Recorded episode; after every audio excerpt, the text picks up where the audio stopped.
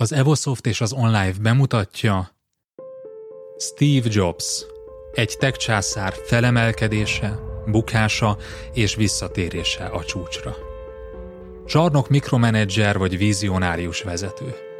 Mezitlábas, ápolatlan hippi vagy Mercedes kabrióval száguldozó, elismerésre éhező tinédzser. Indiai gurukhoz zarándokló lázadó, vagy a világ egyik legnagyobb hatalmú vezérigazgatója. Steve Jobs ellentmondásos élete egy hullámvölgyeken átívelő vezetői fejlődés történet. Hogyan alapította meg a világ leggyorsabban növekvő cégét? Hogyan rúgták ki onnan, és hogyan lett ismét az Apple vezére, majd hozta vissza azt a csőd széléről a világ élére. Az online pódium előadását az Evosoft támogatásával hoztuk el podcast formátumban is. A videóért és a jegyzetekért látogass el a www.onlifekör.hu oldalra. Most pedig következzen Steve Jobs. Egy tech császár felemelkedése, bukása és visszatérése a csúcsra.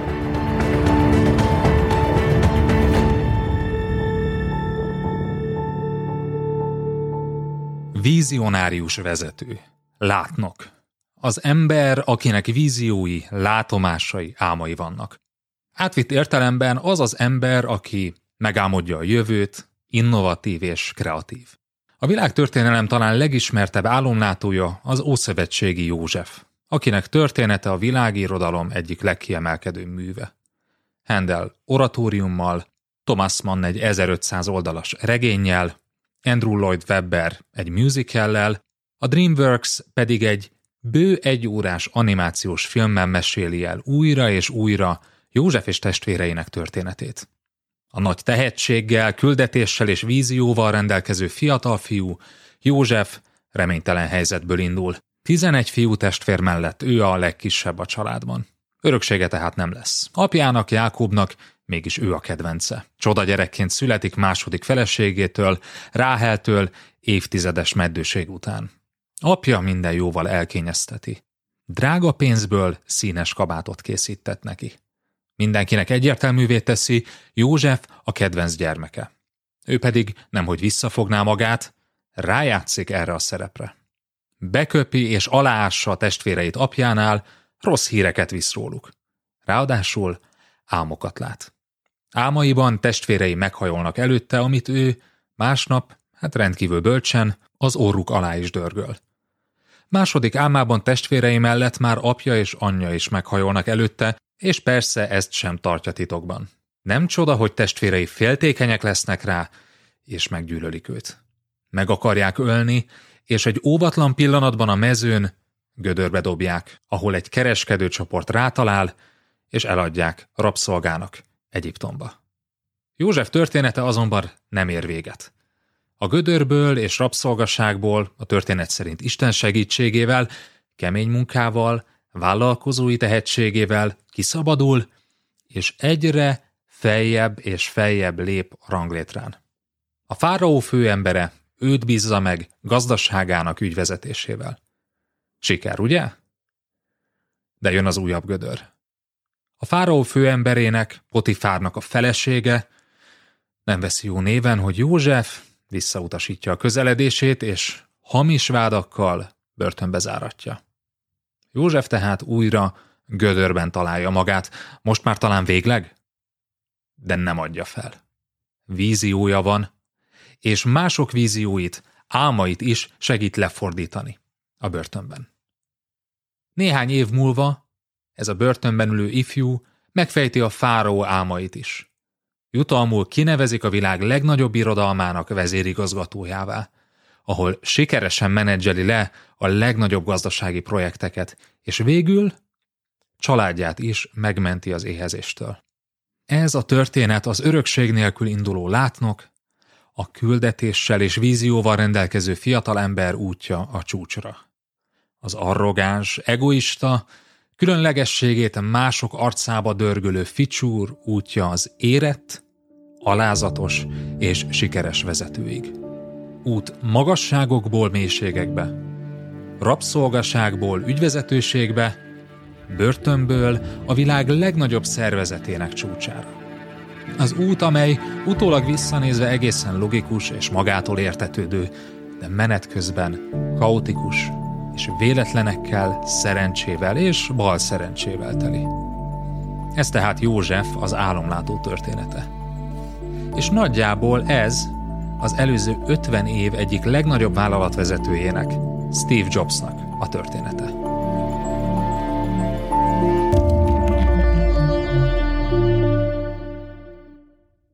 Jobsról mindenkinek él egy kép a fejében. Egyesek örökbeadott árvának tekintik, mások elkényeztetett egykének. Egyesek zsarnok mikromenedzsernek tartják, mások viszont olyan zseninek, aki mellett más géniuszok is kibontakoztak.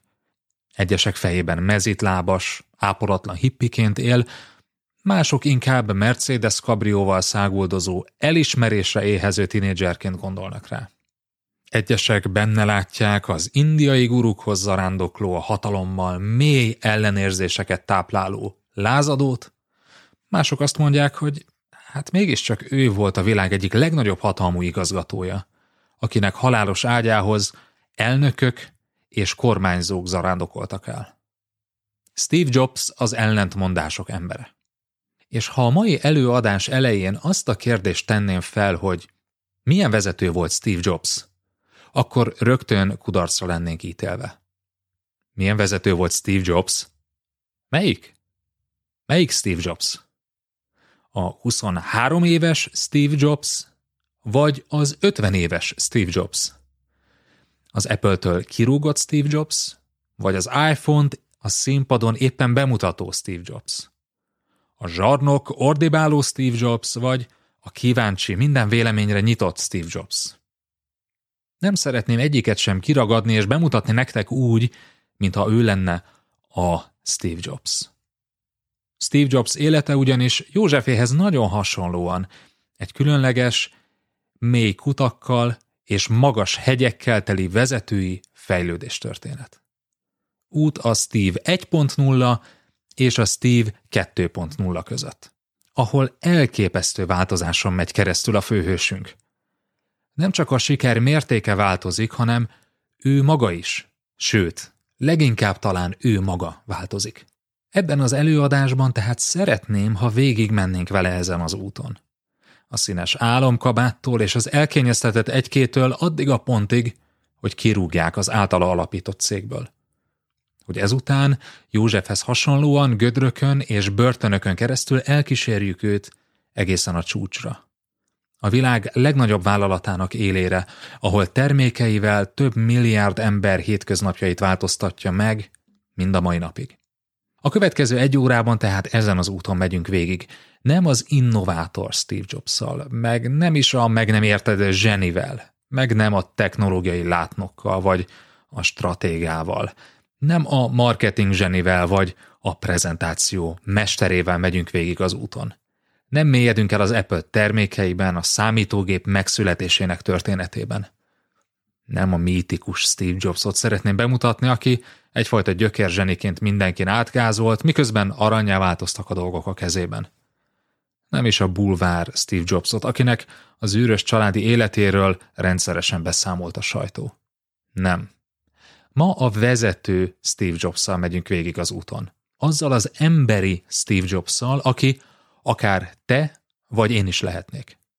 És remélem, hogy a végére néhány tanulságot mi is elviszünk az életéből. Vágjunk bele! Első fejezet. Steve 1.0. Első rész.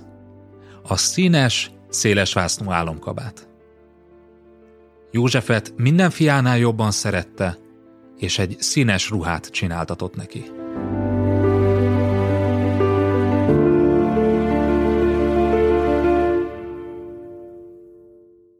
1955. február 24-én, egy enyhe téli napon, Joan Carol Schible egy San Franciscói kórházban fiúgyermeknek adott életet. A szíriai származású apa és az amerikai diáklány szülői nyomásra úgy döntött, örökbe adja a kisfiút. Az első házaspárnak nem kellett, ők ugyanis lányt akartak. A Jobs család viszont örömmel mondott igent. A feleség Clara Jobs könyvelőként férje, Paul pedig autószerelőként és értékesítőként dolgozott. Egyiküknek sem volt főiskolai végzettsége, és Clara méhen kívüli terhessége után döntöttek úgy, hogy inkább örökbe fogadnak egy gyermeket. Néhányan már itt megfejteni vélik Steve Jobs sikerének titkát. Elutasították a biológiai szülei, bizonyítani akart, ezért lett ilyen ember. Na most a pszichológia korában szeretnénk mindent a csecsemőkorból és korai gyermekkorból levezetni, de hát ez itt nehéz lesz. Jobs felesége szerint ugyanis Steve egész életében hálás volt azért, hogy Paul és Clara nevelték fel, szerették, és mindenben a kedvében jártak gyermekkorában. És valóban így volt. Ahogyan a fiatal Jobsról olvastam, inkább egy elkényeztetett egyke jutott eszembe, nem pedig egy magára hagyott, visszautasított gyermek. Apja Paul nagyon ritkán fegyelmezte. Ha kis Steve unatkozott az iskolában, akkor átvitték máshová. Sok időt töltött a műhelyben apjával, ahol megtanította neki a különböző eszközök használatát. Hat évesen egy saját kis sarkot is kapott a barkácsoláshoz. Steve évtizedek múlva is azt mesélte egy iPad-del vagy iPhone-nal a kezében, hogy az apja tanítása szerint a nem látható részleteket is ugyanolyan alapossággal kell kidolgozni, mint a láthatóakat.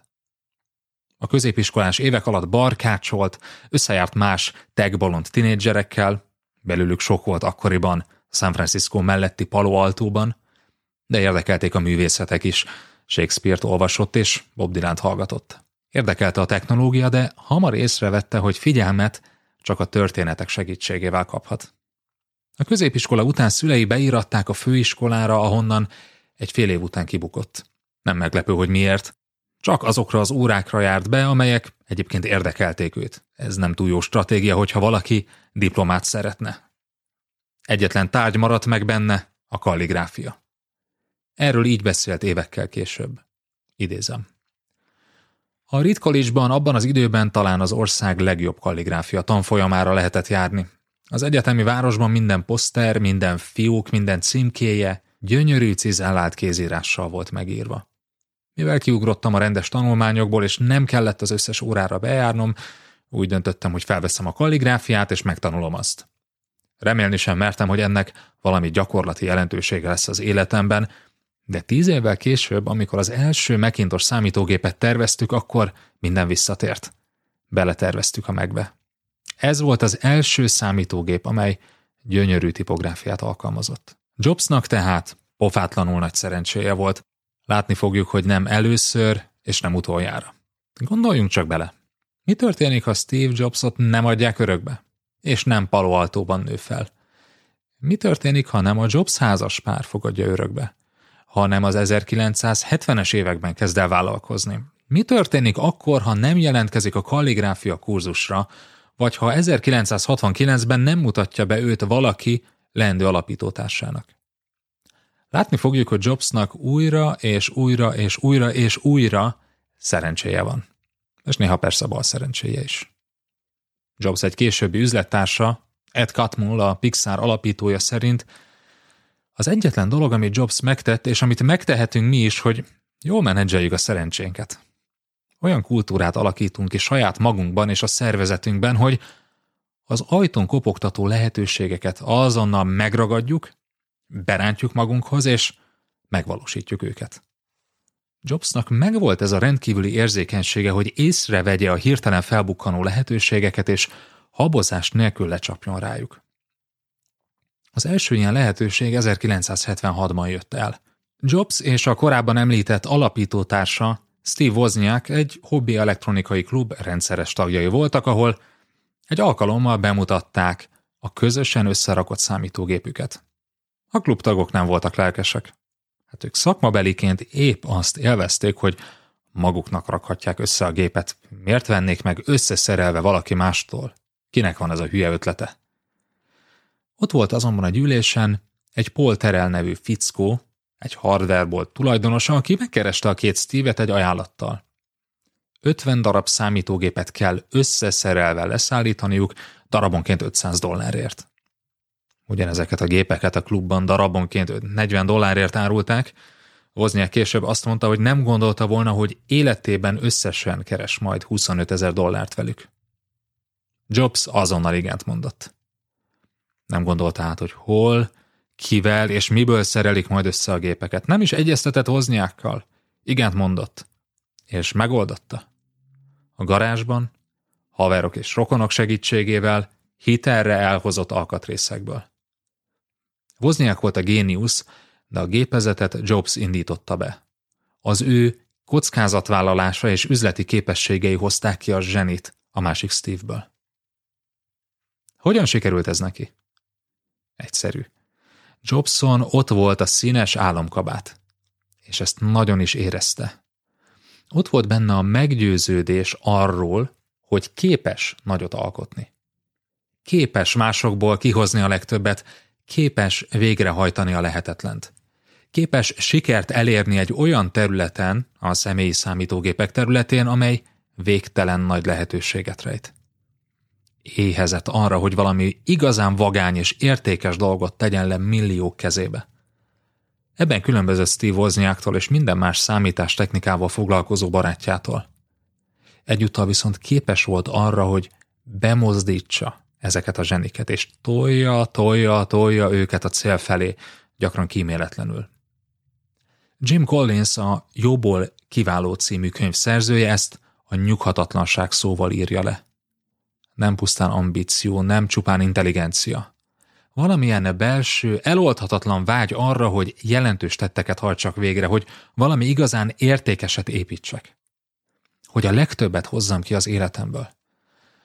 Jobsnál az első perctől kezdve ott van ez a nyughatatlanság, a különlegesség érzete, hogy én lehetek az, aki mindezt végbe viszem, és ezért hajlandó vagyok nagy áldozatokat hozni, a ti nevetekben is. Elvárom a munkatársaimtól is ugyanezt.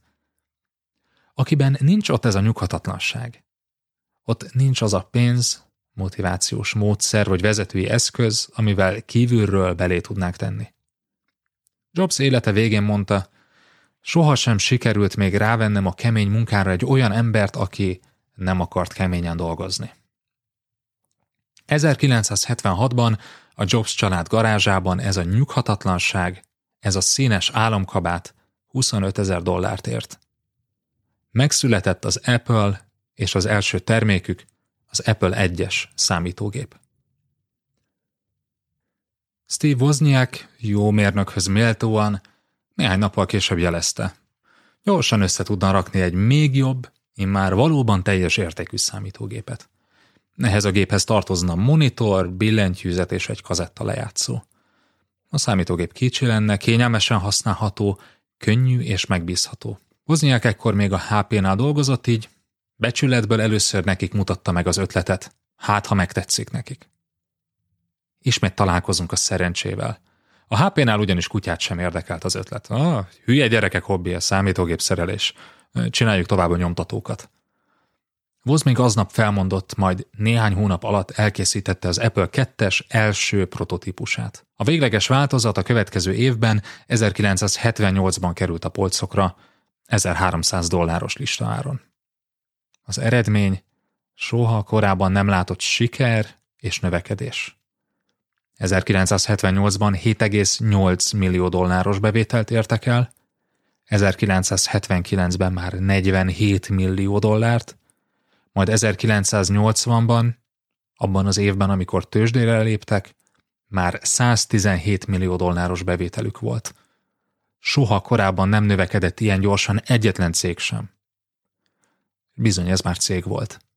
Az Apple már nem egy kis család volt a garázsban, hanem egy komoly, tőzsdei vállalat. Ez pedig komoly fejtörést okozott Jobsnak. Egyrészt sem ő, sem a társai nem tudták, mit jelent céget vezetni. Ugye, ameddig egy-egy terméket kellett összeállítani egy szűk csapattal, addig jól állt Jobson a színes államkabát. Különleges vagyok, tudom, hogy merre haladunk. Kiabálok, ordítozok, indulatosan nyomást gyakorlok, feszegetem a határaitokat, és ezzel elérem a céljainkat. De mi a helyzet ugyanezzel a módszerrel egy tőzsden jegyzett vállalatnál, ahol sok csapat dolgozik együtt? Másrészt Jobs nem akart vállalatvezető lenni. Azt mondta, idézem, minden egyes üzletember pont az ellenkezője annak, mint amilyenné válni szeretnék. Gyűlölte az autoritást, gyűlölte a hatóságokat. Ő nem a rendszer része. Ő a kritikus, a lázadó, a látnok. Ő Dávid, a nagy góliáttal szemben, bármi is legyen az. Persze akart ő vállalkozást csinálni, de mindenben a saját szabályai szerint. De mi van akkor, hogyha a saját szabályaim a cég érdekeivel szemben állnak? Harmadrészt a 70-es és 80-as évek villámgyors technológiai fejlődése komoly fejtörés elé állított minden céget. Ugye ott van az Apple 2-es, egy sikeres termék. Mit kezdjünk vele? Ha ragaszkodunk a sikerhez, akkor jön majd egy versenytárs, aki elavultá teszi azt. Szóval egyszerre kell a régi, sikeres modelleket fejlesztenünk, de időnként nagyobb kockázatot kell vállalnunk, és ugranunk kell egyet. A saját termékünket kell elabultá tenni, és elvenni a piacot magunktól. Nem nehéz megfejtenünk, hogy a két irány közül melyik állt közelebb Jobshoz. Az Apple új ügyvezetője és Steve Wozniak, Jobs alapító társa azonban nem értett egyet ezzel, a másik irányon dolgozott. Így hát miközben Jobs a legújabb forradalmi terméket kutatta a cégnél, a menedzsment többi tagja a meglévő termékeket fejlesztette tovább, rendszereket épített. Miközben ez a két irány elméletileg működhetett volna együtt. A gyakorlatban nem így történt. Jobs lenézte, és szinte semmibe vette a másik irányt. Ennek hangot is adott. Ennek a konfliktusnak első jele az volt, amikor az új ügyvezető Michael Scott, nem viccelek, tényleg így hívták, a vállalati rendszerezés jegyében kiállította az alkalmazotti belépőkártyákat. Jobs teljesen kiakadt. Wozniak kapta ugyanis az egyes számú belépőkártyát, míg ő csak a ketteset. Scotty beadta a derekát, és Jobs megkapta az új belépőkártyáját.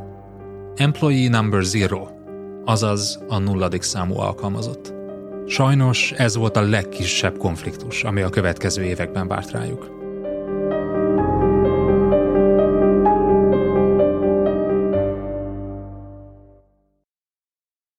Második rész. A bukás és kirúgás. József testvérei megkérdezték tőle, talán király akarsz lenni fölöttünk, vagy uralkodni akarsz rajtunk? És még jobban meggyűlölték őt az álmaiért és beszédéért. A Steve jobs kapcsolatos mítoszok jó része Steve 1.0-ról szól. A mezítlábas vállalkozóról, akiből majdnem hindu szerzetes lett, aki nem fürdött, de mégis egy Mercedes kabrióval járt, aki négybetűs angol kifejezések kombinációit ordítja végig az irodán, majd ugyanezzel a lelkesedésen ünnepli meg a sikert, és tolja és tolja és tolja saját magát, a saját projektjét, a saját álmait, a saját vízióját, miközben mindenki mást lehúz. Miért ezek a mítoszok terjedtek el Jobsról? Egyszerű, mert ebben az időben engedte leginkább közel a sajtót az életéhez. Nem tudatosan, hanem impulzusszerűen adott interjúkat. Jelent meg nyilvánosan, vagy hát adott információt a médiának. Amikor ma azt mondjuk, hogy Steve Jobs, akkor sokak fejében csak ez a vezető él, és nem teljesen alaptalanul. Jobs első kilenc éve az Apple-nél valóban így telt. Ez a mitosz azonban komoly problémát jelent, ha ma 2023-ban szeretnénk véleményt alkotni Jobsról. Amikor meghirdettük ennek az előadásnak a felvételét, néhány perccel később kaptam egy üzenetet az egyik ügyfelünktől, aki a következőt írta. Idézem. Steve Jobs, most először remegett meg a kezem a jelentkezés gombon, valamiért nagyon irritáló nekem ez a karakter, de kíváncsi vagyok, mit hoztok ki belőle.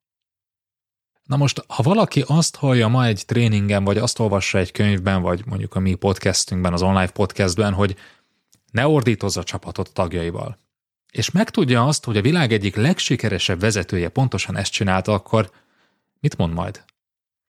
Az egyik lehetőség, hogy azt mondja, á, Steve Jobs nem is volt akkora vezető. Igazából az Apple-nél más zsenik voltak, akik visszafogták Jobst és annak ellenére értek el sikereket, hogy ő ott dolgozott. Persze, hát Jobs is kellett, hogy hype a termékeket, de az igazi zseni Wozniak volt, meg Johnny Ive, meg a többi mérnök. Jobs rossz vezető volt, de jó marketinges, jó stratégia. Ez tehát az egyik lehetőség, hogy feloldjuk ezt az ellentmondást. És ez egy jó szándékú próbálkozás, de ahogyan látni fogjuk, teljesen téves. Most viszont a másik lehetőségről szeretnék beszélni. Mondhatjuk például azt is, hogy Peti, ne hülyeskedj már. Várom van megbeszélések, visszajelzés, fejlesztés. Hát Steve Jobs sem így vezetett. Ordibált. Aztán mégis lett belőle iPhone, iPad, MacBook, és megmentette az Apple-t is. Na jó, de akkor felmerül a kérdés, hogy miért dobták ki Jobsot az Apple-től 1985-ben? Miért rúgták ki ezt a zseniális vezetőt? És a válasz ilyenkor a következő szokott lenni. Ó, Jobs mindig is nagy vezető volt. Jobs 1.0 is kiváló menedzser volt, de azok a hülye munkatársak és felső vezetők nem értették meg. Kirúgták a cégtől, aztán az Apple majdnem csődbe ment nélküle, de abból megtanulták a leckét, hogy itt Steve Jobsra van szükség. Úgyhogy visszatért hősként, ott folytatta, ahol abba hagyta és megmentette a céget. Ez a mítosz ugyanakkor a tévedés. Ahogyan látni fogjuk, Jobs vastagon kivette a részét abból, hogy néhány év alatt páros lábbal rúgták ki az Apple-től. Hogyan érte el mindezt, és miért alakulhatott így ez a helyzet? Jobs nevéhez három termékfejlesztése fűződik 1979 és 1985 között. Az Apple 3-as, a Lisa nevű gép, amelyet elméletileg üzleti használatra szántak, és az első Macintosh, a Macintosh 128K. Mindhárom termék csúfos kudarcot vallott a piacon, és ez a néhány év felfedte Jobs katasztrofális vezetői gyengeségeit. Nézzük végig őket. Az első az Apple 3-as. Ez volt az a gép, amelynek meg kellett volna ismételnie, sőt, meg kellett volna ugrania az Apple 2 sikerét. Hát nem jött össze. A gép 1980 májusában úgy egy év csúszással került a piacra, 4340 dolláros áron. Ez az eredetileg kitűzött ár közel duplája volt. Ez már önmagában elég erős indulás egy terméknél, hogy kétszer annyiba kerül, mint szerettük volna, de a bajok itt nem értek véget. Néhány héttel a piacra dobás után ugyanis tömegesen vitték vissza az Apple 3-as gépeket, mert katasztrofális hardware hibák jelentkeztek rajtuk. A legsúlyosabb probléma a túlmelegedés volt. Nem olyan nehéz megfejtenünk ennek az okát. Jobs ragaszkodott ahhoz, hogy a gépben ne legyen ventilátor. Miért?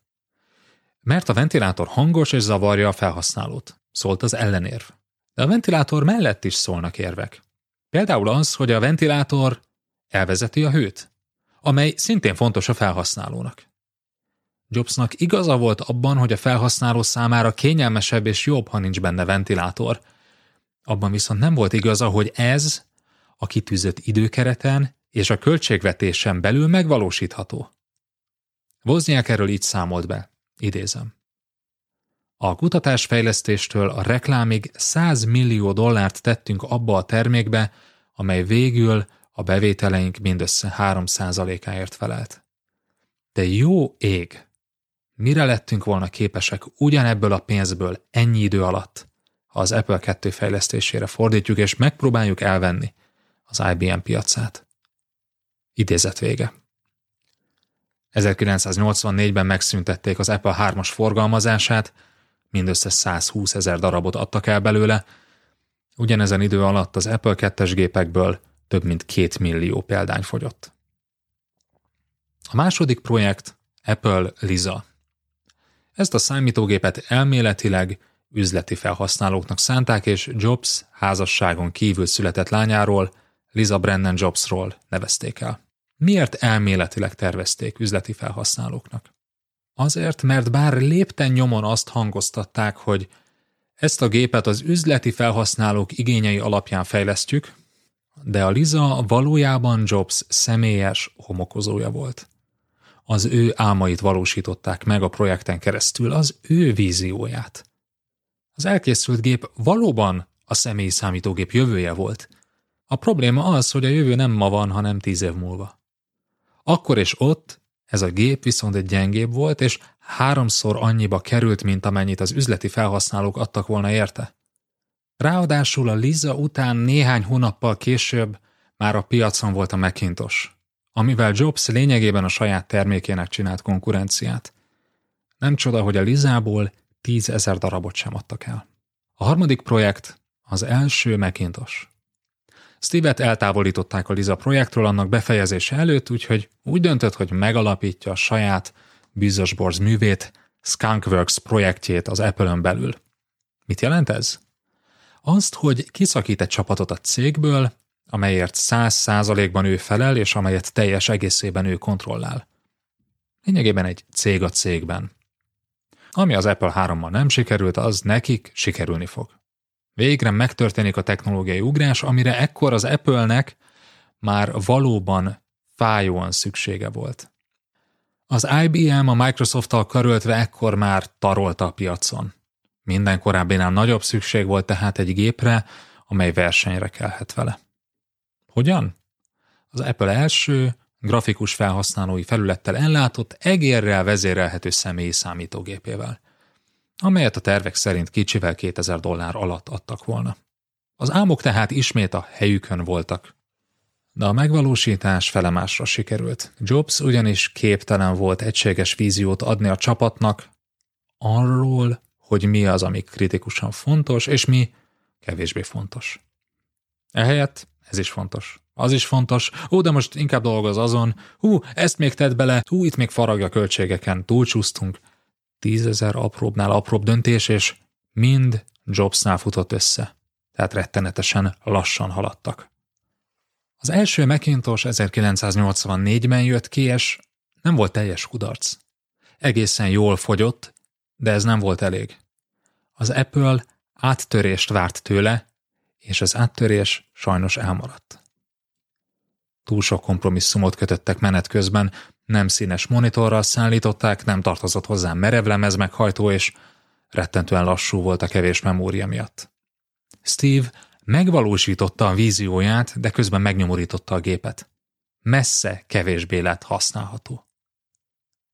Ennek ellenére a Macintosh nem volt reménytelen. Ez a gép egy jó kiindulási alap lehetett volna, amit lehet tovább finomítani. Jobs pedig a tökéletes ember lett volna erre a feladatra. Ezzel csak egy baj volt, hogy Steve-et mindez nem érdekelte. Miután megragadod a világ figyelmét, miután felforgatsz egy iparágat, miután az egész sajtó rólad beszél, miért akarnál javítgatni, meg fejleszgetni egy meglévő modellt? Forradalmat csinálunk, nem vállalatot. Persze nem lehet mindhárom kudarcot teljesen Steve nyakába varni. Az Apple ügyvezetője egy roppant gyenge karakter volt, nem értette a cég vízióját, nem értette a technológiához. Rendszereket akart beépíteni és felügyelni a cégben. Operatív vezető volt. És annak is középszerű. Nem pedig újat és maradandót akart létrehozni.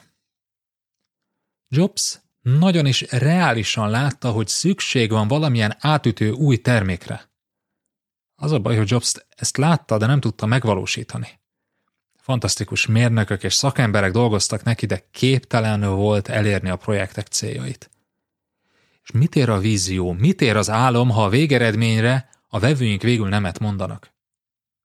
És ahogyan Józsefet meggyűlölték az álmaiért és beszédéért, úgy Jobsot is elkezdték meggyűlölni a cégnél, különösen a menedzsmentben, az álmaiért és beszédéért. Nem csak a kudarcok miatt. Nézzünk pár példát Steve 1.0 viselkedésére. Az első, hogy ez a bűzösborz művek kissé bűzlött. Ha láttad vagy hallgattad a bűzösborz művekről szóló online pódium epizódot, akkor a Macintosh projekt egészen jól hangzik, nem? Az Apple-nél ez úgy nézett ki, hogy Jobs fogta magát és egy külön épületbe vitte a Macintosh csapatot. Hát ez eddig nagyjából rendben is van. Az már kicsit furcsább volt, hogy a csapat egy tagja a kalózzászlót tűzött ki a bejárat fölé.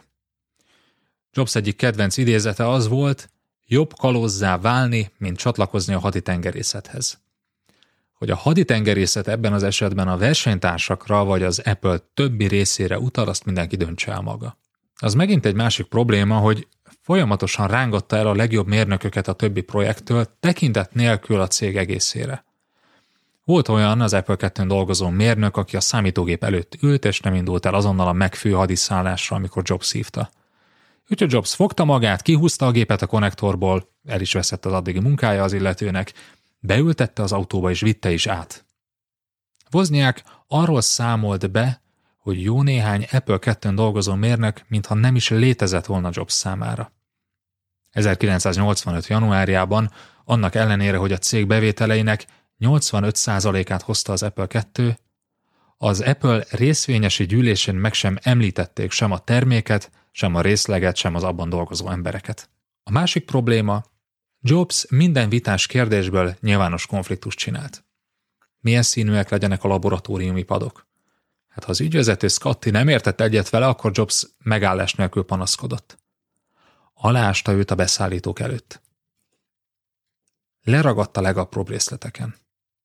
Nem ismerte a kompromisszum fogalmát semmilyen kérdésben. Nem rejtette véka alá, amikor unatkozott, nem tudott ellenállni annak, amikor megmutathatta brutális, rendkívül gyorsan fogó értelmét. Amikor megkérdezték Bill Gates-t arról, hogy szerinte Steve miben a legszörnyűbb, akkor nevetve válaszolt. Olyan meetingeken ülni, ahol nem ő prezentál, és amiben valamilyen hétköznapi dologról van szó. Reménytelen eset. Idézet vége. Ne érts félre. Jobs továbbra is egy zseni. Ugyanazt csinálta, mint az Apple 1-nél, vagy az Apple 2-nél. Továbbra is ott volt rajta a színes kabát. Az Apple-nél csodájára jártak, még az Apple 2-es mellőző csapata is irigykedve nézte a mekeseket, mondván, a jóisten maga segíti a projektjüket. Jobs előnye volt a többé kívülről igazolt menedzserrel szemben, hogy ő értette a mérnököket, és tudta nagyon jó, hogy szíve mélyen minden mérnök problémákat akar megoldani, Élvezik, amikor kiáshatják magukat egy-egy gödörből, Jobs pedig ilyen gödröket tett eléjük, olyan kihívásokat, amelyekről el sem tudták volna képzelni, hogy megoldhatóak. De addig hajtotta és hajtotta és hajtotta őket, ameddig megoldották. Dobermannak nevezték a cégnél, úgy harcolt az embereiért, de mindez nem volt elég egy vállalat vezetéséhez. Ki kell, hogy mondjuk, hogy az 1985-ös Steve Jobs túl nyers, túl énközpontú és túlságosan éretlen volt ahhoz, hogy betöltse a vezérigazgatói szerepet.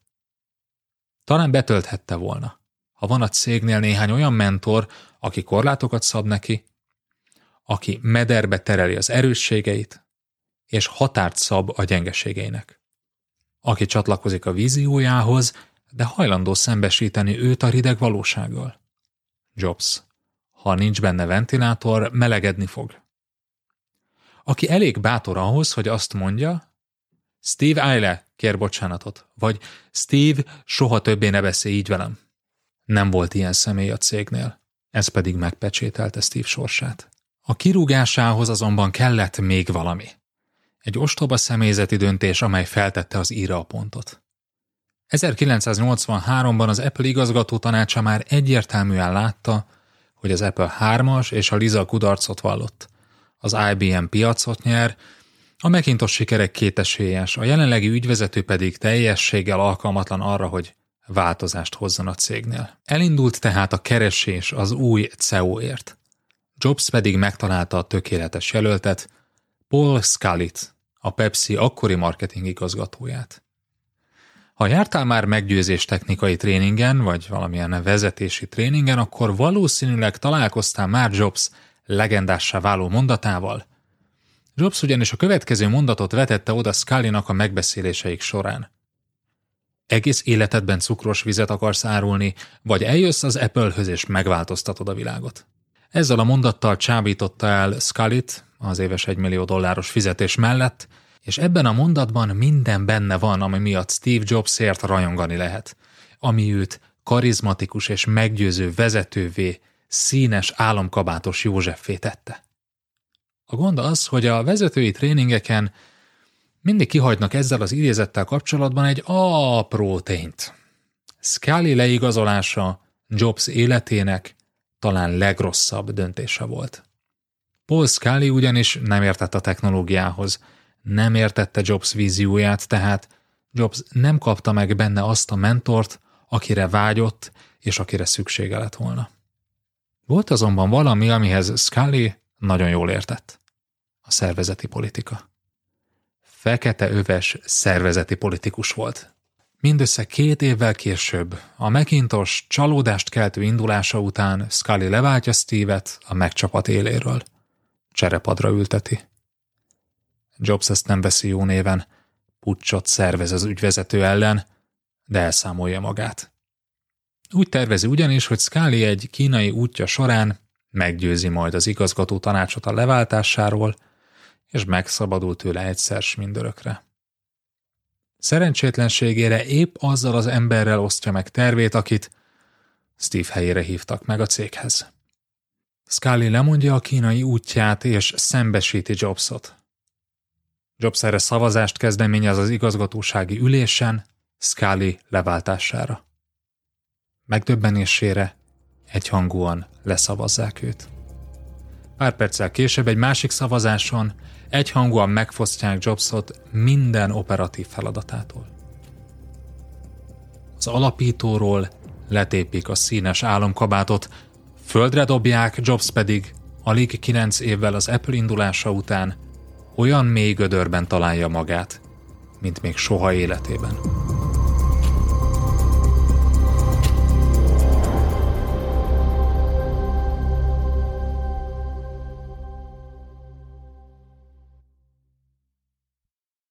Második fejezet. A számüzetés. Első rész. Gödörben. Amikor József odaért a testvéreihez, lehúzták róla a ruháját, a színes ruhát, amely akkor is rajta volt. Aztán fogták, és beledobták a kútba. Akik tisztelik és szeretik Steve Jobsot, gyakran oldják fel a fájdalmas elbocsátását a következő mítosszal. Miután igazságtalanul elküldték az Apple-ből, Jobs megmutatta, hogy ő a király. Alapított egy másik számítástechnikai céget, és bum! Sikeresek lettek. Az Apple pedig felvásárolta őket fél milliárd dollárért. Ja, és közben csak úgy szabad idejében forradalmasította az animációs filmipart is, megvette a Pixart, jött a Toy Story, az Oscar díj. Ilyen egy igazi látnok. Ez jól hangzik, de olyan elnagyolt, mintha azt mondanám, hogy a háború és béke oroszokról szól. Van egy kedves vállalatvezető ismerősöm, aki évtizedekig aktív alkoholista volt. Amikor arról mesél, hogy hogyan fordult meg az élete, a következő képet használja. Ha egy medencében fuldokolsz, azt gondolnád, hogy amikor leér a fejed a vízfelszín alá, akkor már elég motivációd van ahhoz, hogy végre felrugaszkodj a felszínre levegőért. De ez nem így van. Az életemben le kellett süllyednem egészen a medence aljára, mert csak onnan tudok elrugaszkodni. Már fúdakoltam, de még nem voltam elég mélyen ahhoz, hogy elrugaszkodjak a felszín felé. Steve jobs ugyanezt történt. Mielőtt a helyzete elkezdett volna javulni, először még rosszabbá kellett válnia. Sokkal rosszabbá. Mélyebbre kellett süllyednie ahhoz, hogy végre elindulhasson felfelé. Ez a süllyedés pedig két döntéséhez kapcsolódik. Az első, Next. Jobs néhány hónappal a lefokozása után lemondott az utolsó tisztségéről, és az Apple-nél majd egy kivételével eladta minden részvényét, és ellopott öt embert a cégtől, hogy megalapítsa a Next nevű vállalatot. A Next lényegében egy bosszú hadjárat volt az Apple-lel szemben. Az oktatási szektornak akartak számítógépet gyártani. A cég alapítása után leült jó pár egyetem képviselőjével, és megígérte nekik, hogy néhány éven belül kijönnek egy géppel, amely legfeljebb 3000 dollárba kerül majd, és mindent tud, amire szükségük lehet az egyetemi oktatásban és kutatásban. A Next lehetőséget adott volna Jobs számára a visszatérésre, a fejlődésre. Hogy megmutassa, képes ő többre is, hogy kiavítsa a hibáit. Fejlődés helyett azonban a Next Steve legrosszabb vezetői hajlamait hozta elő. Az első megnyilvánulása ennek, hogy 100 ezer dollárt fizetett a Next logójáért. A grafikus egyetlen változatot küldött, módosítást sem vállalt ezért az összegért. Még szerencse, hogy Jobs odáig volt érte, bár ilyen összegért, ilyen feltételek mellett elég nagy a motiváció, hogy tetszen az első változat is. Úgy gondolta, hogy ha az Apple-nek, ennek a tőzsdei cégnek ikonikus logója van, akkor hogyan lehet, hogy a hatfős kis garázs cégemnek nincs? A másik, hogy ugye egy 3000 dolláros számítógépet ígért. Egy ilyen összegű számítógép esetén a ház összege olyan 50 dollár lehetett. Illetve lehetett volna. Jobsnak azonban megtetszett egy speciális festés, amit egy 4000 dolláros titánium lámpatesten látott, Önmagában a ház festése került tehát 50 dollárba. Na most, hogy az alulfizetett egyetemi adminisztrátoroknak erre az 50 dolláros festésre miért volt szüksége, azt ne kérdezzétek. A következő, hogy a Next felhúzott egy extravagáns irodát Palo olasz designer bútorokkal. A legnagyobb költség azonban egy ultramodern, teljesen automatizált gyártósor volt San Francisco mellett, ahol 600 számítógépet lehetett összeállítani naponta. Ez évente egy milliárd dollárnyi hardvert jelentett. Jobs büszkén mesélte, hogy a legutolsó robotot is olyan szürkére festették, amit ő maga választott ki. Ugyanezt az eredményt kapta volna egyébként olcsóbban, ha egyszerűen kiszervezi a gyártást más cégeknek. A gyártósort egy kicsit túlméretezték. Nemhogy naponta nem állítottak össze rajta 600 számítógépet. Olyan hónap sem volt a Next fennállása során, amikor ennyi gördült volna le a sorról. Miért? Mert a Next első és második számítógépe teljes üzleti kudarc volt. 1990-ben dobták a piacra, a megígért 3000 dolláros lista ár helyett 10 ezer dollárért. Mire minden kiegészítőt megvásároltak volna, a számla végösszege 20 ezer dollár körül állt volna meg. Az évek során alig 50 ezer darab fogyott belőle. És mindez már Steve, illetve a befektetőinek zsebéből ment. A másik felvásárlás egy újabb szerencsés helyzethez kötődik. 1986-ban George Lucas, a Star Wars filmek rendezője épp vállófilmen volt. Na most a vállás drága dolog.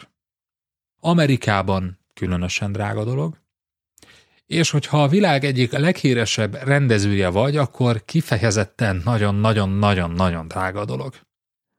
Közel 50 tárgyalás után nem akadt még vevő a Pixarra, George Lucas cégére, Jobs pedig türelmesen várt, így végül, messze áron alul, 5 millió dollárért szerezte meg a Pixart. Most itt jön a következő Steve Jobs mítosz. Jobs megvette a Pixart és forradalmasította az animációs filmeket. Egyrészt Jobs nem animációs stúdiót vett. Jobs egy szoftver és hardware céget vett. Ő ugyanis jó lehetőséget látott abban, hogy a Pixar animációs hardverét és szoftverét értékesítse a Nextel együtt. Nem jött össze. Az eladások nem nőttek, és a Pixar évekig csak vitte a pénzt. Másrészt Jobst megelőzte a híre, így a Pixar két vezetője okosan távolságot tartott tőle. Nem engedték, hogy túl közel kerüljön a kreatív projektekhez. Jobs tehát katalizátor volt a Pixar életében, de nem ő mozgatta. Jobs tehát elért a medence aljára. Ezt a két kalandját több mint 70 millió dollárja bánta. És itt álljunk meg egy pillanatra. Ezen a ponton, az abszolút mélyponton, ahonnan már nincs lejjebb. Képzeljük magunkat ennek az embernek a helyébe, mondjuk 1991-ben. Meg akarom változtatni a világot. El akarom vinni a számítástechnikát több millió emberhez. Ez a küldetésem, ezért élek. És mit látok? Apple 3 kudarc. Apple Lisa kudarc. Apple Macintosh kudarc. Next kudarc, és ez már nagyon-nagyon-nagyon sok pénzembe került, és csak rajtam múlott, nem mutogathatok másra. A Pixar kudarc, sorra küldöm el az embereket a cégtől. Kudarc, kudarc hátán. Néha persze van egy-egy kisebb siker, de ezek legfeljebb fájdalomcsillapításra jók, és mit sem változtatnak azon a tényen, hogy több tízmillió dollárt égettem el az előző években, és nem látom a kiutat. Jobs azt mondta erről az időszakról a híres Stanford egyetemi diplomátadó beszédében, hogy idézem, oda volt egész felnőtt életem értelme, ami szörnyű volt. Fogalmam sem volt, hogy mit kezdjek. A hibám nagyon nyilvános volt, és arra is gondoltam, hogy elmenekülök a völgyből. Idézet vége. Ez az ember jogosan mondhatta, hogy az utolsó igazi nagy sikerem 1976-ban volt, az Apple 2 de 15 éve Semmi. Ó, persze, hát pénzügyileg rendben vagyok, megélek, meg vannak kisebb szakmai sikerek is, de nem csak erre vágyok, nyomot akarok hagyni a világon. Ha beleképzeljük magunkat ennek az embernek a helyébe, akkor miért nem adja fel? Miért nem száll ki? Miért nem húzza le végre a rolót? Az első Nem akarom beismerni a vereséget. Nem akarom ország, világ előtt bevállalni, hogy kudarcot vallottam. És tényleg én legyek a lúzer? Talán emlékszel a Hatalom törvényei című előadásból a negyedik törvényre. Védd a reputációdat minden áron. Ha valaki ezen a pályán akar még mozogni, akkor életben kell tartani a reputációját. Ameddig tehát van remény, addig nem ismerem be a vereséget. Ez tehát az első ok. A második ok, zsenikkel dolgozom, valamit majd csak kitalálunk. A Pixar két vezetője, Katmull és Lasseter elmesélte azt, hogy tudták, hogy Jobs elkezdett házalni a Pixarra, hogy eladja a céget, de olyan magas árat kért, hogy szerintük valójában nem is akarta eladni. Miért? Mert értékesnek tartotta a benne lévő embereket. Volt tehát a két cégben néhány olyan géniusz, akikről tudta, ha ők itt maradnak, valami jó úgy is kisül majd belőle. A harmadik pedig, van egy mag, ami igazán értékes mindkét cégben, és egyik sem az, mint amit eredetileg gondoltam. Képzeld el azt, hogy a megtakarított pénzedből veszel egy autót, mert taxizásból akarsz megélni, és az első úton elfüstöl a motor. Szerencsétlenség, igaz? De mi van, ha előveszed a porral oltót, és találsz mellette egy csomag gyémántot, ami százszor annyit ér, mint az autó? Jobs ezt élte át a következő években mindkét cégnél. És nem csak a cégekben talált ilyen gyémántot, hanem a magánéletében is.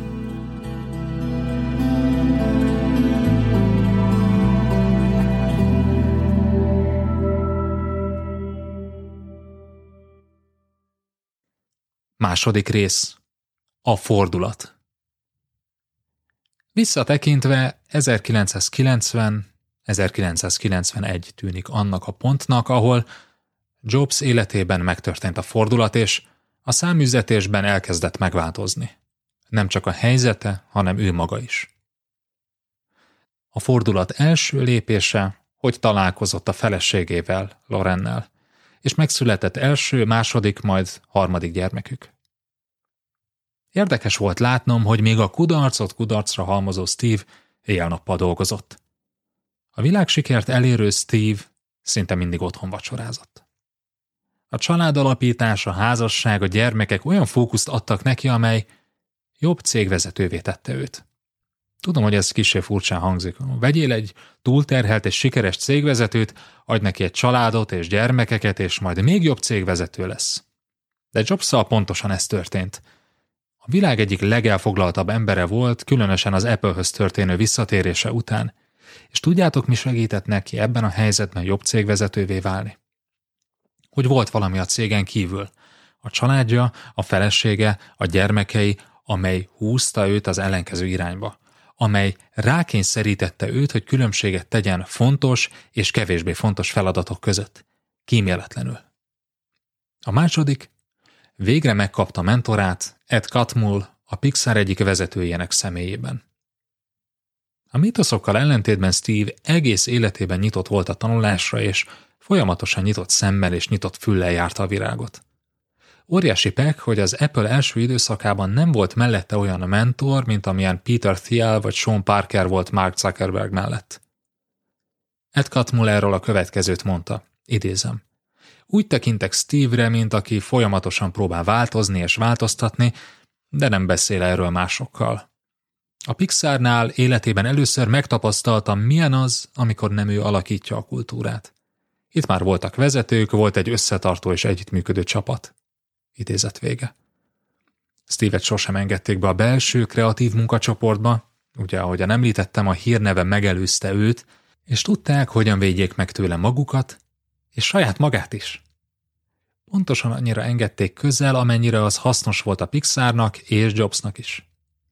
Steve pedig életében először megtapasztalta, mit jelent egy lépéssel távolabbról figyelni, és így együtt dolgozni egy csapattal, amit egyébként géniuszok vezetnek. És mit jelent mikromanagement helyett azzal foglalkozni, amiben valóban kiemelkedő? Abban, hogy katalizálja a zseniket. A harmadik, a családon és a mentoron kívül kincset talál a cégeiben is. Kiderül például, hogy a Next valódi versenyelőnye és legjövedelmezőbb része a szoftver, egészen pontosan az operációs rendszerük és a webfejlesztő keretrendszerük. Megszabadult tehát minden mástól, és az 1994-es évben a Next először profitot hoz. Nagyon-nagyon keveset, de végre nem viszi, hanem hozza a pénzt. Aztán kiterül az is, hogy a Pixar valódi értéke nem a szoftver, nem a hardware, amiért ő eredetileg megvette a céget, hanem Lasseter és Katmull kreatív munkái, animációs filmjei. Jobs nem azért vette a céget, hogy animációs filmeket gyártson. Évekkel később kezdte el komolyan venni ezt a tevékenységet, amit félig meddig hobbiból végzett a két alapító, és feltette a kérdést, miért ne hozhatná ez az áttörést? És meg is hozta. Steve letárgyalt egy együttműködést a Disneyvel. A Disney megfinanszírozza három film gyártását, vállalja a terjesztést, cserébe részesedik a bevételekből. 95-ben így születik meg az első Pixar film, az egész estés Toy Story, amely több millió dollárral és egy Oscarral teszi gazdagabbá a Pixart. Egy héttel később Jobs tőzsdére viszi a céget. Még aznap este felhívja barátját, Larry ellison az Oracle technológiai vezérét, és csak annyit mond. Megcsináltam. A Pixar a nap végére 1,4 milliárd dollárt ér, Steve Jobs dollármilliárdos lett. És ez nem a pénz miatt volt érdekes. Ez volt ugyanis az a pont, ahol ismét kézzelfoghatóvá vált Jobs értéke. Felvillanyozta, hogy ismét szerepet játszott abban, hogy egy fantasztikus terméket vigyenek el a vevőkhöz, és egy forradalmian új technológiát vigyenek piacra. Egy olyan alkotás jött ki Jobs cégéből, amely mellett a világ végre nem mehet el szótlanul. Több mint egy évtizedet nem érzett már ilyet. Azt pedig nem tudta, hogy ez csak az első lépés.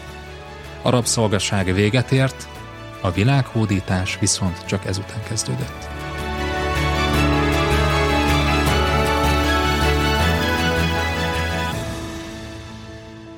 Harmadik fejezet Steve 2.0 Azután ezt mondta a fáraó Józsefnek. Nézd, én téged egész Egyiptom felügyelőjévé teszlek. 1997-ben, 12 év számüzetés után az Apple közel fél milliárd dollárért felvásárolja a Nextet. A cég az előző évtizedben sorra próbált új operációs rendszert fejleszteni, de minden kísérletük kudarcba fulladt. A Nextben viszont véletlenül épp van egy operációs rendszer. Véletlenül épp van egy világbajnok szoftvercsapat, és véletlenül épp van egy Steve Jobs, akitől titokban az Apple megmentését várják. Mert hogy az Apple még gödörbe került, ahonnan évek óta nem tud kimászni. A cég árbevétele évek óta csökken, egy növekvő piacon, ha egy 27%-kal növekvő piacon a te céged árbevétele 13%-kal csökken, akkor valamit nagyon rosszul csinálsz. Az előző évek Apple termékei a céget nevetség tárgyává tették a vevők és versenytársak szemében.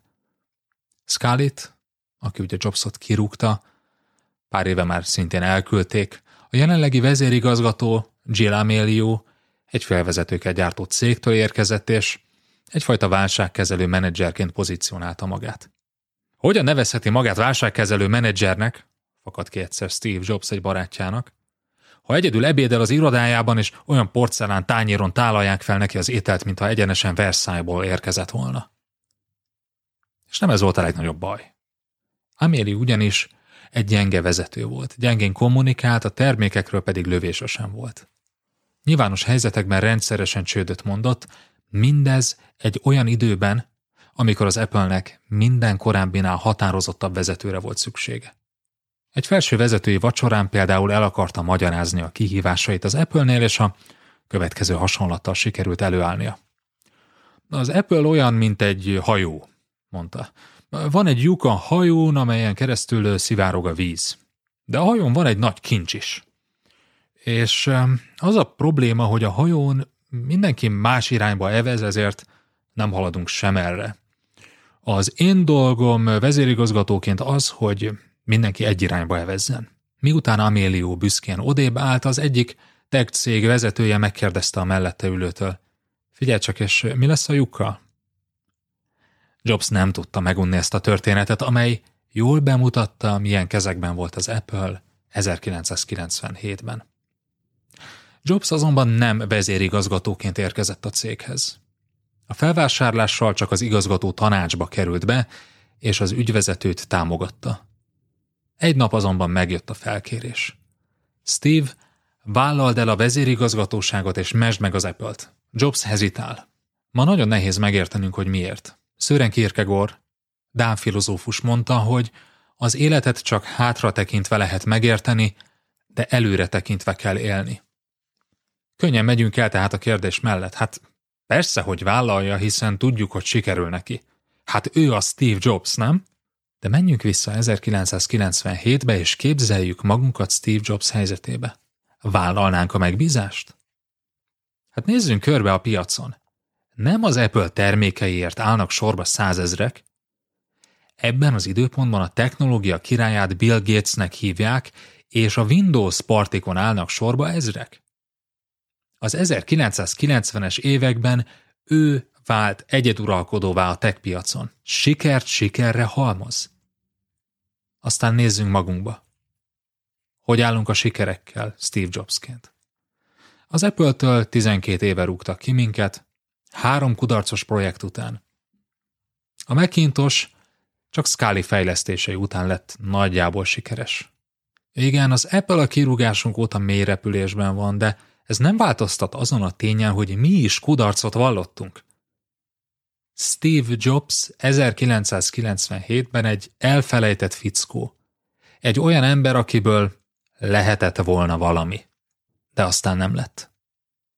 Persze nem sajnáljuk, van egy szép háza, megcsinált valami filmstúdiót, amivel keresett egy kis pénzt, de ő fog tech céget menteni, ő? Ne nevettessenek már. Mit akar ez az ember még a hardware és a szoftver piacon? Hát csinált magának egy céget, a Nextet, amely a nagy tűzijáték ellenére teljes csőd lett. Az Apple most megvette, mert meg akarták szerezni Jobs-t, de abban a cégben nincs semmi. Messze túlárazták ezt az üzletet, ez az ember egy csődtömeg. És a legfontosabb kérdés, amit Jobs helyében feltennénk magunknak, meg tudjuk csinálni? Oké, okay, az egy dolog, hogy önbizalmunk nincs. Nézzük reálisan, mi változott? 12 évvel ezelőtt nem voltunk alkalmasak vezérigazgatónak, ezt mi is belátjuk. Most mitől lennénk rá alkalmasak? És ha megbukunk, akkor vége. A reputációnknak annyi, és az Apple-nek is annyi. Mindenki Microsoftot, Windows-t használ majd a világon. Képes vagyok megzabolázni az egómat? Képes vagyok együttműködni másokkal? Legyőzni az ellenségeimet és a történet végén hősként távozni? Mi segít egy ilyen döntésben? Csak a színes álomkabát.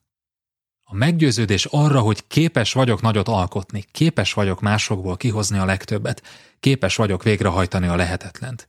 Képes vagyok sikert elérni egy olyan területen, amely végtelen lehetőséget rejt. A nyughatatlanság, ahogyan Jim Collins mondaná. Ez az, amiből erőt és hitet tudok meríteni. Ez a színes álomkabát. Steve Jobs igent mondott a felkérésre és vállalta a visszatérést. De az Apple igazgatói székébe nem Steve 1.0 tért vissza. És nem Steve 1.0 tett csodát az Apple-nel, hanem Steve 2.0.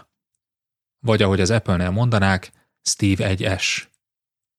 Egy érett, felnőtt vezérigazgatót kaptak, aki példátlan fordulatot hajtott végre, és ahogyan álmában is szerepelt, megváltoztatta a világot. Második rész. Miben volt más Steve 2.0?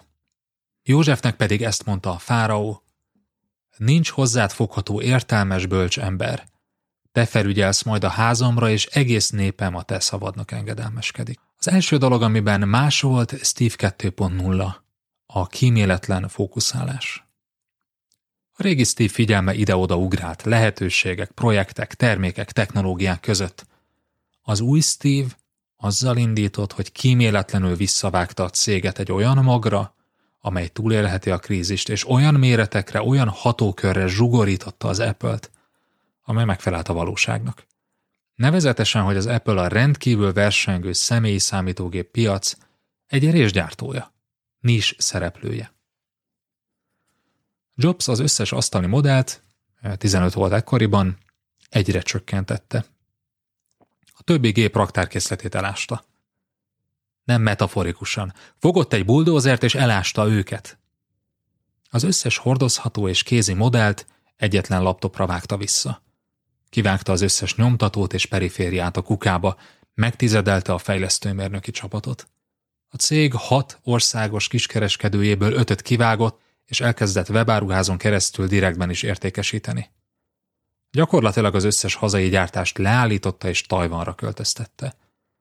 Leigazolta Tim Cookot, aki a készletek mennyiségét 9 hónap alatt 400 millió dollárról 78 millió dollárra csökkentette. Az alkalmazottak őrjöngtek. Mérnökként a kedvenc kis hobbi projektjüket egyik pillanatról a másikra kinyírták. De hát évek óta dolgoztak rajta, sőt, még a vevők is szerették. Mondjuk fizetni nem biztos, hogy annyit fizettek érte, de szerették. De az Apple-nek nem volt erre ideje. Ami nem tartozott az abszolút fókuszpontok közé annak, mennie kellett.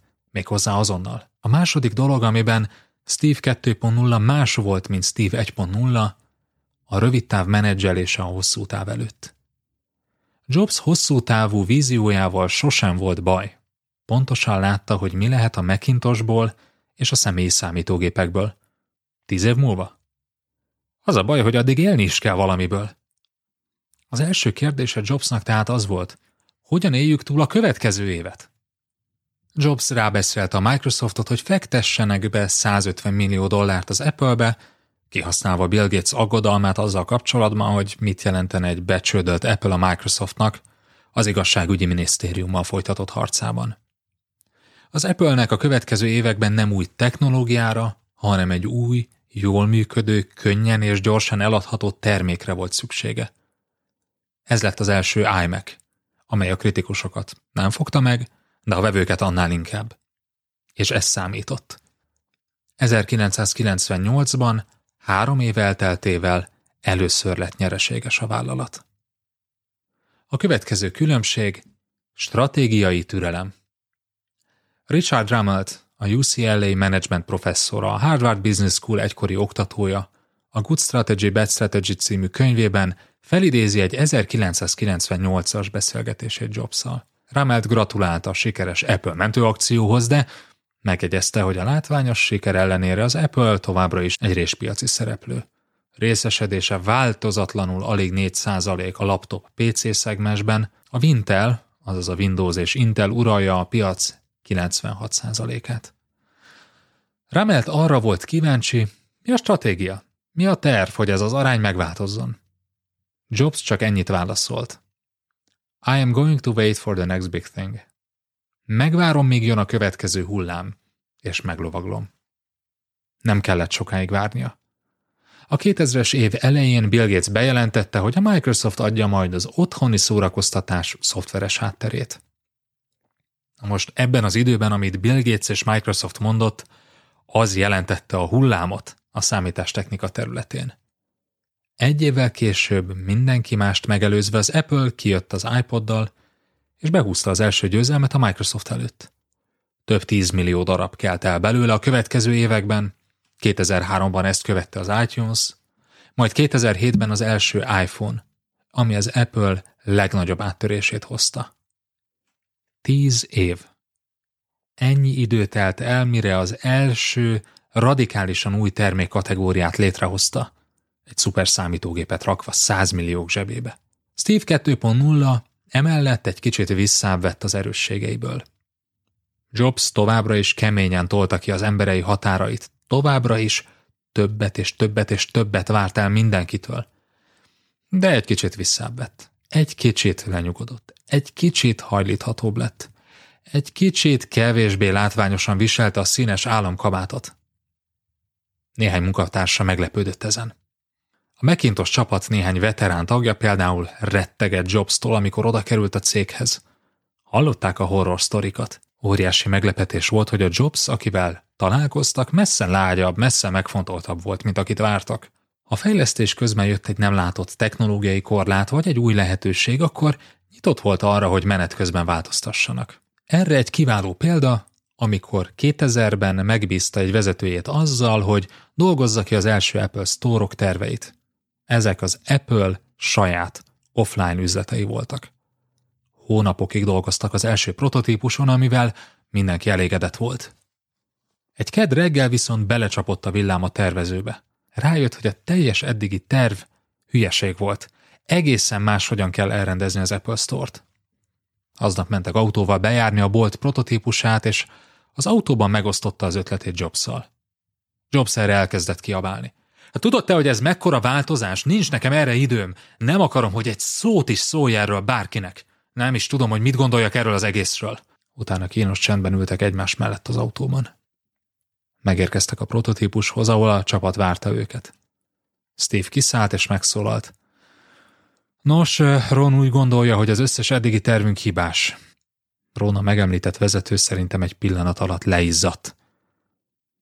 És igaza van, folytatta Steve. Szóval most itt hagylak titeket, és csináljatok mindent úgy, ahogyan mond. Amikor Ron visszaért a főhadiszállásra, megkereste Steve-et. Tudod, mondta Steve, ezt a mai a Pixarnál tanultam. Ott láttam, hogy szinte minden filmnél félresiklik valami, a végeredmény valamiért nem olyan lesz, mint szerették volna, és azt láttam, hogy az ottani csapat valami lenyűgözően képes volt arra, hogy megforduljon és teljesen átdolgozza azt a filmrészletet, ameddig, ameddig elégedettek nem lesznek. A változás, amihez korábban 12 évnyi száműzetésre volt szükség, most egy rövid autóút végére megtörtént. Az Apple store -ok pedig néhány év alatt a világ legsikeresebb kiskereskedelmi egységei lettek, ha a bevétel per négyzetméter alapon nézzük. A következő változás, hogy Steve 2.0 megtette azt is, amit utál. A 2000-es évek közepén egy üzleti újságíró megkérdezte tőle. Steve, most már szeretsz céget építeni? Most, hogy harmadjárat csinálod.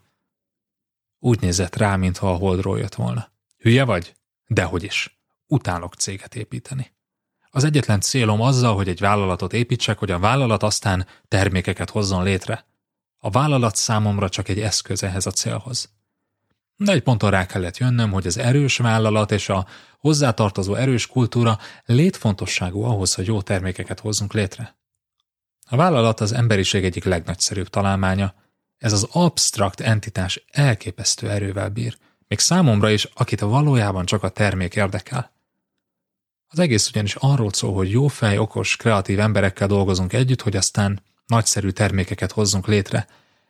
De vállalat nélkül ez nem megy. Idézet vége. A vállalat irányítás élete végéig egy szükséges rossz maradt. Mégis megtette. Hajlandó volt a vállalat érdekeit a saját érdeklődése, kedve, hangulata elé helyezni. Steve 1.0 Elvesztette az érdeklődését, amint piacra dobtak valamilyen forradalmi újítást. Steve 2.0 viszont tudta, hogy a munka csak itt kezdődik. Johnny Ive, az Apple legendás tervezője, Steve Jobs egyik legközelebbi bizalmasa erről a következőt mondta. Minden projekt végén kétféle eredmény vár. Az első maga a termék, a második pedig az, amit megtanultál a projekt során. Amit megtanultál, az ugyanolyan kézzelfogható, mint maga a termék, de sokkal értékesebb, mert az rejti a jövőd. Minden egyes termékből hiányzott valami a projekt végén, ennek javítása, pótlása, fejlesztése vált a küldetésünké. Minden termékünk csupán egy átmeneti állapot a következő, javított változat előtt, mindez pedig a tökéletesség irányába mutat, Steve mindig előre akart nézni, és egy eszköz befejezése csupán egy újabb meghívás volt a jövőre nézve. Idézet vége. Mennyire más ez, mint amit az Apple 2-nél tapasztaltunk? Mennyire más ez, mint ahogyan Steve 1.0 vezette a projektjeit? Micsoda tisztelet! A változást semmi sem mutatja be jobban, mint az első iPhone indulása. Az első iPhone nem volt kirobbanó siker. Jobs például megtiltotta, hogy külső alkalmazásokat fejlesztenek a telefonra, elvei vannak, ugyebár. És sajnos az internet hálózat is akadozott.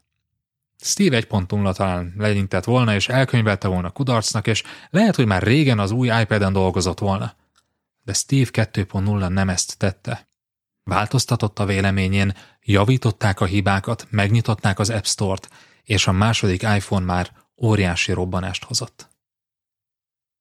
A legfontosabb különbséget azonban a végére hagytam.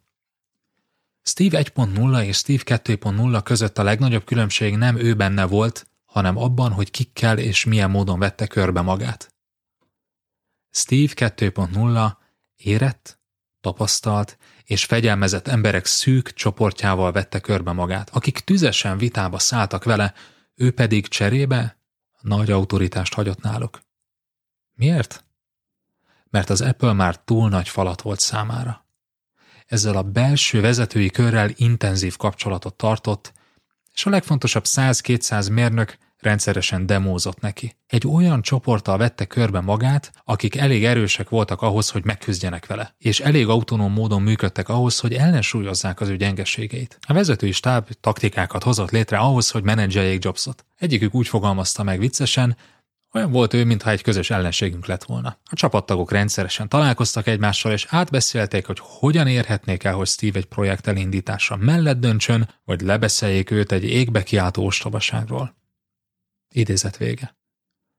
Volt egy olyan érzésük, hogy Steve mindezt sejtette, és tudta, hogy számíthat rájuk, hogy ők majd megoldják ezeket a problémákat, legyenek bármilyen nehezek. Az Apple a 2000-es években olyanná vált, mint számtalan bűzösborz művek csapat, laza, de központosított hálózatává. Élükön egy-egy zseniális emberrel, a hálózat középpontjában pedig maga Steve Jobs állt. Nem lett tökéletes ember, ó, messze nem de még Steve 1.0 csak egy duranásra volt elég, ez az alig tovább fejlesztett Steve Jobs 2.0 fel tudta építeni a világ legértékesebb vállalatát. Ugyanaz a Steve Jobs volt, mint aki 30 évvel korábban elindította az Apple-t. Ugyanazokkal az erősségekkel és gyengeségekkel rendelkezett, de megtanulta kezelni őket. És olyan emberekkel vette körbe magát, akik őt is visszafogták, befolyásolták, vagy épp előre tolták. Ebben rejlett az új Jobs és az új Apple sikere.